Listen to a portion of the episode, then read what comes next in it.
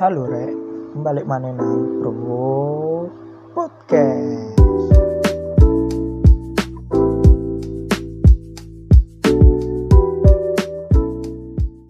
Assalamualaikum warahmatullahi wabarakatuh. Halo sobat Pro, kembali lagi bersama kami di Pro Podcast. Podcast Radio Kampus Universitas Islam Malang. Gimana nih teman-teman? Udah mulai sayang belum sama Pro Podcast? Loh, kenapa nih kok sayang-sayang nih? Iya, jadi kemarin di episode pertama dua podcaster kita kenalan sama sobat Pro. Katanya supaya mereka makin sayang sama Pro Podcast. Oh gitu, ya ya ya ya. Kalau gitu pastinya udah dong, kan mereka dengerin podcast kita. Kami mau ngucapin ba- makasih banyak ya buat sobat Pro yang udah apresiasi apresiasi Pro Podcast. Semoga ke depannya kita ngehadirin tema-tema yang menarik dan juga mengedukasi buat kalian. Amin. Jadi kita bakal bahas apa nih hari ini, Mas? Oh, bentar dulu dong. Oh iya iya. Tadi belum kenalan. Kenalan dulu nih. Oh iya. Bersama saya Reha Rizanti. Dan saya Muhammad Syahrul Hamdi. Jadi hari ini kita bakal bahas apa nih? Eh, bahas tema yang diusung ya. Hmm. Kita bahas tentang peran wanita dalam keteknikan. Waduh, kalau peran rasanya agak sedikit sulit ya. Mungkin lebih ke suka dukanya kayak gimana, terus apa yang bisa diambil uh, Pelajaran. pelajaran Nah, ya kayak gitu. em, mungkin itu bisa jadi. Soalnya kan rata-rata teknik itu kan yang jadi profesi itu anak laki-laki. Kita bisa lihat eh, zaman-zaman dahulu orang perempuan itu harus di dapur, Hmm, betul banget. betul dikucilkan Hmm. bahkan derajatnya lebih rendah daripada laki-laki namun masa modern ini kita tahu bahwasannya semua peran wanita udah dimasuki profesi-profesinya oleh para wanita mungkin bisa dijelasin suka dukanya dalam keteknikan terutama kuliah teknik. Hmm. Oh iya, kebetulan ini kan apa? Ada hubungannya sama saya juga ya. iya. Eh, jadi eh, sebelum itu mau cerita tentang pengalaman nih sebenarnya aku nih masuk teknik itu disuruh orang tua loh disuruh sama nenek. Coba kamu anu masuk teknik. Itu peluang kerjanya gede tuh. Awalnya nggak tahu kalau misalnya di teknik ini ternyata eh, mayoritas itu cowok-cowok banyak cowoknya. Iya. Cewek itu minoritas oh iya aku ambil teknik. Udah habis itu udah diterima di Unisma. Ternyata eh, mahasiswi teknik elektro itu cuman ada dua. Aku sama si temanku Vera waktu itu. Waktu itu. Mm-mm. habis itu eh, karena dia mungkin eh, ada hal yang lebih penting dia keluar. Akhirnya sekarang aku sendirian di teknik elektro angkatan kita angkatan 19 Wah, rasanya kayak eh ada sih suka dukanya tuh banyak banget. Sukanya tuh soalnya kita dilihatnya sama fakultas lain tuh keren. Ih cewek elektro sendirian keren ya berani temennya cowok-cowok semua. Mungkin bisa timbul pertanyaan. Kan ceweknya kan cuma satu di teknik. Mungkin jadi teman-teman laki-laki apakah peran wanita di teknik itu diratukan atau diistimewakan seperti itu? Nah eh, awalnya mikir jadi ratu banyak bodyguardnya nih. Wah keren juga. Iya keren. Tapi ada juga eh, sedihnya. Sedihnya tuh kenapa? Karena kita cewek sendiri jadinya itu kayak jarang komunikasi sama sama jenis itu mungkin iya jadi kurang eh, kadang kan kalau cewek-cewek tuh kalau cerita tuh ceritanya ya curhatnya masalah cowok ya mau Iya. apa lagi curhatnya masalah cowok kalau misalnya kita curhatnya ke temen sendiri temen cowok jadinya kan mungkin mereka lebih enggak cowok tuh nggak gitu sebenarnya gini kalau misalnya curhat ke cewek kan lebih lebih apa lebih connect gitu kan pembicaraannya Iya. tapi sebenarnya kita berteman sama eh, aku merasakan sendiri berteman sama cowok itu lebih enak. Kenapa? Karena kita bisa nunjukin jati diri kita sendiri. Kita nggak usah pakai topeng kalau misalnya berteman sama cowok. Kadang kalau berteman sama cewek itu kita harus uh, menyesuaikan diri kita dengan mereka. Menyesuaikan pembicaraan kita dengan mereka. Mungkin kayak de- dari laki-laki sendiri ya? Mungkin dari ceweknya sendiri tuh ada gak blok-blokan? Kan kalau kita lihat cowok itu lebih erat solidaritasnya gitu Mm-mm. istilahnya kayak geng gitu ya iya Nah, dari pengalamanku sendiri, eh, waktu dulu, waktu masih belum masuk teknik, waktu masih SD lah, SD SMP, geng-gengan itu, wah, geng-gengan satu angkatan itu paling ada lima geng yang pegang. Lima geng yang pegang ini punya kekuatannya sendiri-sendiri, apalagi cewek-cewek. Kalau udah drama, waduh, satu turun turun semua. Masalahnya turunnya tuh apa masalah yang dipeributkan itu ya masalah-masalah sepele gitu loh. Banyak dramanya sih kalau cewek. Mungkin kalau satu sekolah lima geng gitu bisa difilmkan itu kayak film Jepang. Apa judulnya? Judulnya itu kayak Crow Zero versi cewek. Oh iya iya. Oh ada loh ada, loh film Jepang yang Crow Zero versi cewek tau nggak kurang tahu aku Bisa Maji di- Suka, Oh. Maji Suka Gakuen, iya Maji Suka Gakuen itu film filmnya AKB48 tau nggak? Yang apa? Kayak JKT48 tapi yang Jepang tuh AKB48. Oh, iya, iya, iya. Ya itu, itu filmnya yang meranin semuanya pemeran AKB48 gitu. Judulnya Maji Suka Gakuen. Ada season 1 sampai season 5 kalau nggak salah. Aku udah lihat keren itu. itu padahal masalah sepele jadi geng-gengan jadi Iya. kayak tawuran gitu ya eh, bener banget itu kalau di film itu memperebutkan kekuasaan sih kalau relate-nya di Indonesia itu memperebutkan cowok gitulah Iya, iya. istilahnya oke nih kita balik lagi ke tema Hmm, Em, misal nih kita lulus dari fakultas teknik ini contoh saja teknik elektro hmm. kemudian kita akan kerja ke suatu tempat yang di mana membutuhkan teknisi elektro gitu Hmm, mungkin nggak kita eh, yang perempuan ini terpinggirkan oleh profesi teknisi elektro laki-laki atau enggak Nah, eh, banyak yang aku lihat di perusahaan-perusahaan lowongan kerja itu rata-rata mereka kalau cari teknisi itu yang cowok. Kenapa? Karena stigmanya pemikiran orang-orang kita itu percaya kalau misalnya cowok itu lebih kerjanya itu lebih eh, kayak bukan ulet ya kayak lebih bisa diandalkan gitu loh. Iya. Apalagi kekuatannya. Kalau misalnya dibandingkan cewek sama cowok ya kekuatannya gedean cowok. Maka dari itu menurutku cewek-cewek teknik harus bisa membuktikan kalau misalnya kita itu nggak kalah dari mereka. Kita itu juga bisa jadi teknisi yang handal. Apalagi cewek itu kalau menurutku lebih eh, apa ya istilahnya? Eh bukan anu lebih menurutku menurutku ya kalau profesi cewek mm, itu lebih bisa dipercaya. Karena apa? Kalau cowok itu ada banyak pelak aduh perlakuan kejahatan. Soalnya kan ada yang dibutuhkan gitu. Mm, misal anak istrinya di rumah butuh apa butuh apa jadi jadi kalau cowok itu gak gampang dipercaya oleh suatu perusahaan. Menurut stigmaku loh ya ini. Mm, jadi yang pernah saya lihat semua pekerjaan-pekerjaan itu banyak yang cewek. Semisal contoh administrasi. Mm, ya. mungkin aja ini ketika teman-teman teknik elektro yang perempuan ini keluar dari kuliah kampusnya Mm, itu lebih ke administrasi elektronya daripada ke, ke teknisinya. Bisa bisa. Eh, jadi eh, di kantornya gitu ya? Iya. Di kantornya. Tapi eh gimana sih? Eh, ya kita harus cari cara gimana kita bisa mengimplementasikan pelajaran-pelajaran mata kuliah yang udah kita dapat di kampus itu dengan baik jadi gimana kalau misalnya aku ngambil tenaga kan berarti kan berhubungan dengan arus besar. Gimana pokoknya caranya aku harus bisa turun ke lapangan? Supaya ilmu yang aku dapat itu bisa aku eh, pergunakan dengan baik bi- bisa aku eh, manfaatin. manfaatin dengan baik gitu loh. Jadi nggak cuman-cuman. Kalau misalnya masuk ke administrasi itu kan kita bisa pelajarin sendiri bisa otodidak. Kita nggak harus ngambil eh, jurusan administrasi untuk bisa sekarang loh temanku tuh banyak banget. Dia lulusan SMK dia udah bisa jadi admin di sebuah kantor. Dia belajar sendiri otodidak.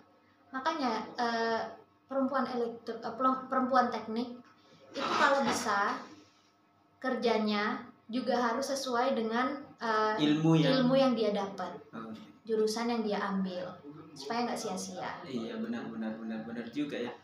Em, mungkin bisa diceritakan mungkin apa nih? em, sebuah kenapa harus masuk teknik elektro kenapa gak sipil ke, ke mesin gitu?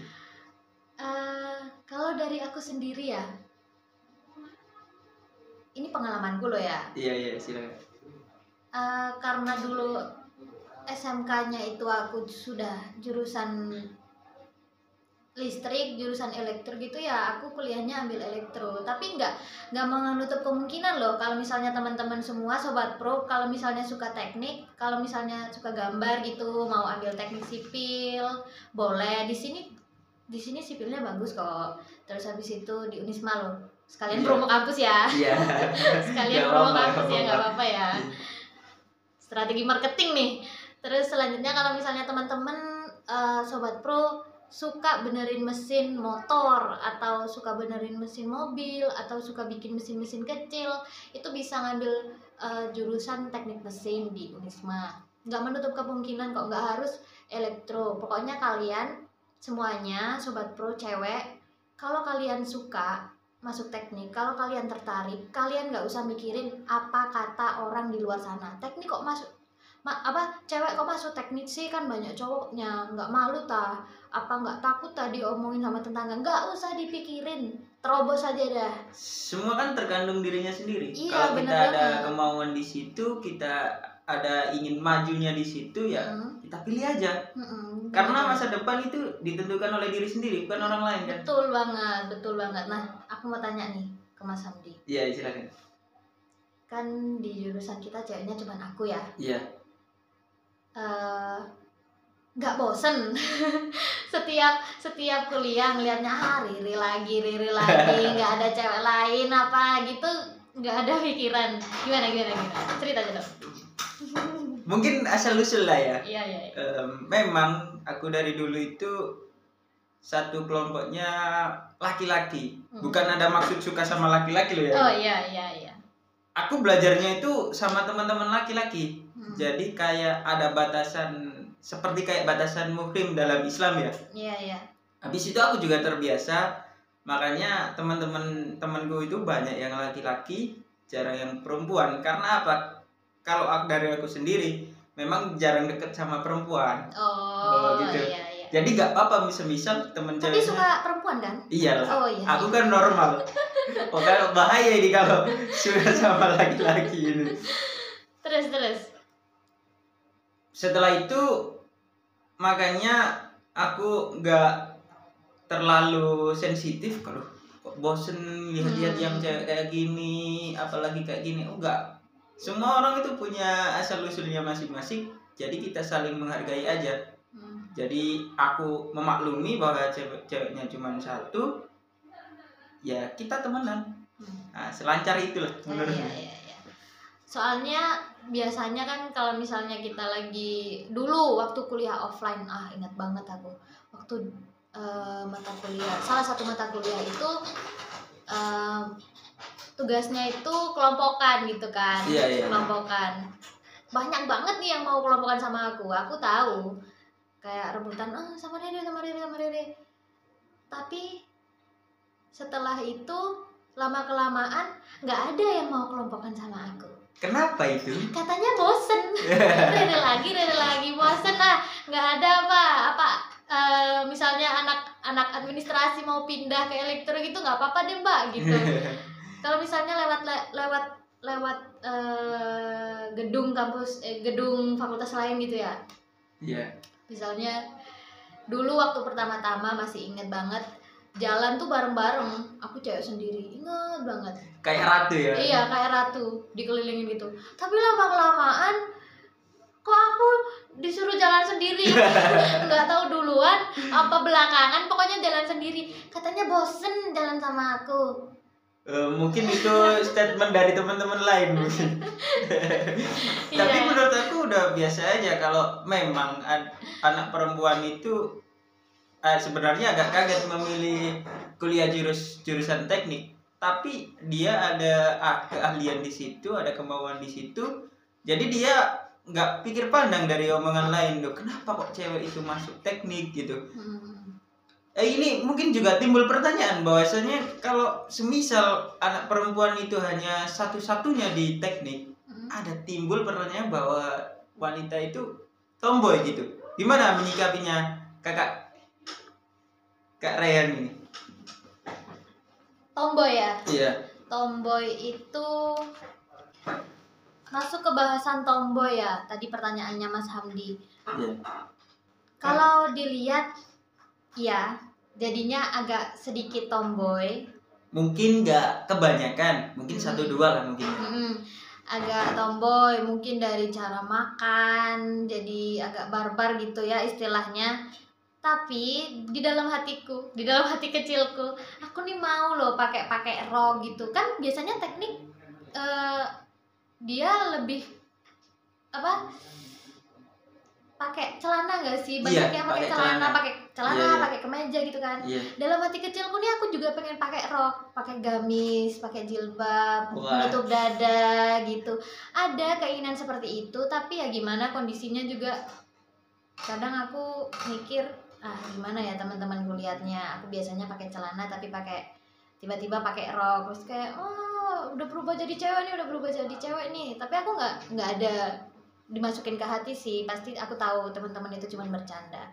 Ya ada sih eh, diri ini serpihan dari diri ini Iya, iya. yang jadi tomboy. Nggak mungkin lah sesuatu orang dari asal usulnya yang misal cewek itu beralih ke perempuan. Mungkin kalau eh maksudnya dari terlahir dari perempuan asalnya Mm-mm. beralih ke laki-laki itu nggak mungkin. Pasti ada rasa-rasa Iya. feminimnya cewek itu sendiri. Iya pasti ada. Sedikit walaupun sedikit banget tuh pasti ada pengen entah pengen belanja entah pengen eh, shopping shopping. iya pakai pernak-pernik iya. Itu pasti ada sedikit dari hati hati cewek yang tomboy gitu mungkin kalau teman-teman ke elektro semisal jadi angkatan kita ini lihat ceweknya cuma satu itu terasa bosen. Mungkin temen ceweknya kurang kenalan ke sana sini mungkin ya. Iya bisa jadi. Itu relasinya kurang luas gitu ya. Iya. Kalau aku sendiri nih kan tadi kita kembali ke bosen tadi. Mm. kalau aku sendiri sih gak bosen yang tadi aku bilangin. Karena apa kebetulan juga aku ikut bem terus karena jiwa-jiwa laki-laki itu kayak jiwa buaya ya nah, jadi darat. iya jadi kayak kenalan itu kenalan sama perempuan itu dari fakultas lain dari jurusan lain itu Hmm. nggak masalah Hmm. jadi kita itu kalau ke kampus gak ada rasa bosen walaupun kita ke kelas elektro ini ketemunya Rere terus tapi kalau di luar kelas kita bisa ketemu siapa siapa aja gitu. Nah, gitu maksudnya. Pasti eh, pasti ada jalan lain lah. Iya. Pasti ada entah waktu ke mall, entah waktu makan kalian ngelihat cewek lain, masa Wah, masa gak ada kenal kenalannya iya, gitu Masa nggak berani kenalan kan Iya. ya? Oh ya, Mas Hamdi udah punya cewek belum nih? Belum Oh belum. Oh iya, pengumuman buat semuanya sobat pro yang mau kenalan sama Mas Hamdi, dengerin dari suaranya aja udah renyah-renyah gini ya. Kalian Wah, gila ini sekalian promosi dong Mas Hamdi. Nanti kalau ditanyain ibu gimana, calonnya mana gitu. sebenarnya dulu pernah Oh iya, iya. pernah di- Sedikit intermezzo ya teman-teman gimana sedikit, gimana. sedikit curhat lah ini ya Ya. sebenarnya dulu pernah em, ketika itu ada acara pernikahan aku nganterin bapakku kan Mm-mm. aku itu disuruh pakai baju yang rapi karena acaranya itu di ah, bisa dikatakan tempat mewah. Hmm, kayak di gedung gitu ya ya. tempat hotel lah itu ya Iya iya iya. habis itu sama ibuku itu dipilihin baju yang bagus sama disuruh pakai sepatu Kebe- Wah. kebetulan sepatuku itu banyak koleksi ada yang mulai dari sport apa aja gitu tapi yang aku yang pilih paling bagus Hmm. Pergi ke pernikahan baru pulang itu ibuku kaget. Wah temen cewekmu itu mana? Ini mana? Gak punya temen cewek. Wah besok carilah. Bawa ke rumah. Bosen aku lihat kau sendirian. Itu sebuah penghinaan buat aku dari ibuku itu ya. Loh berarti berangkat berangkatnya bawa cewek apa enggak nih? Enggak kan nganterin bapak aku. Oh nganterin. Iya. tapi nggak bawa cewek ya? Enggak bawa pulangnya itu enggak bawa cewek. Ya Allah aduh ada-ada aja emang ya. Tapi em, sebagai pria sejati oh bu- bukan pria ya laki-laki sejati Iya, ya? laki-laki sejati. Kalau pria kastanya tertinggi Em, aku sih loyal loyal aja ketemu cewek-cewek cantik gitu. Hmm. ya secara normal kan? Kita punya rasa suka Iya. atau enggak ya aku godain. Hmm. ya enggak godain secara nemen minta nomornya atau bagi instagramnya gitu. Hmm, ya ya ya ya kalau ini pertanyaan balik ini gentle ya gentle Iya ya iya iya. Lebih Iya. karena apa? Kalau menurut aku laki-laki itu tuh dilihat dari dari keberaniannya, Hmm, tanggung jawabnya, hmm. nah itu sama dia lemah lembut sama perempuan. betul banget betul banget Em, kalau nggak salah itu ada pepatah mengatakan laki-laki itu dilihat dari dua mahkotanya. Yang pertama jujur, Hmm. yang kedua bertanggung jawab. Mungkin ada pertanyaan balik untuk Kak Rere. kenapa Panggilan dari Rian Rizanti teman-teman. Gimana, gimana? Apakah Kak Rere ini sudah punya pacar? Alhamdulillah saya sudah punya calon. Ini bukan promosi ya, ini menyatakan Iya. bahwa informasi kepada Kak Rere ini sudah sold out teman-teman. Iya teman-teman. Eh, padahal aku ini masuk jurusan yang banyak cowoknya ya. Iya, kenapa kok cowoknya nggak kayak posesif gitu sama Oh. teman-temannya? Gini ya, gara-gara satu pepatah nih, pepatah menyelam sambil minum air, tahu kan?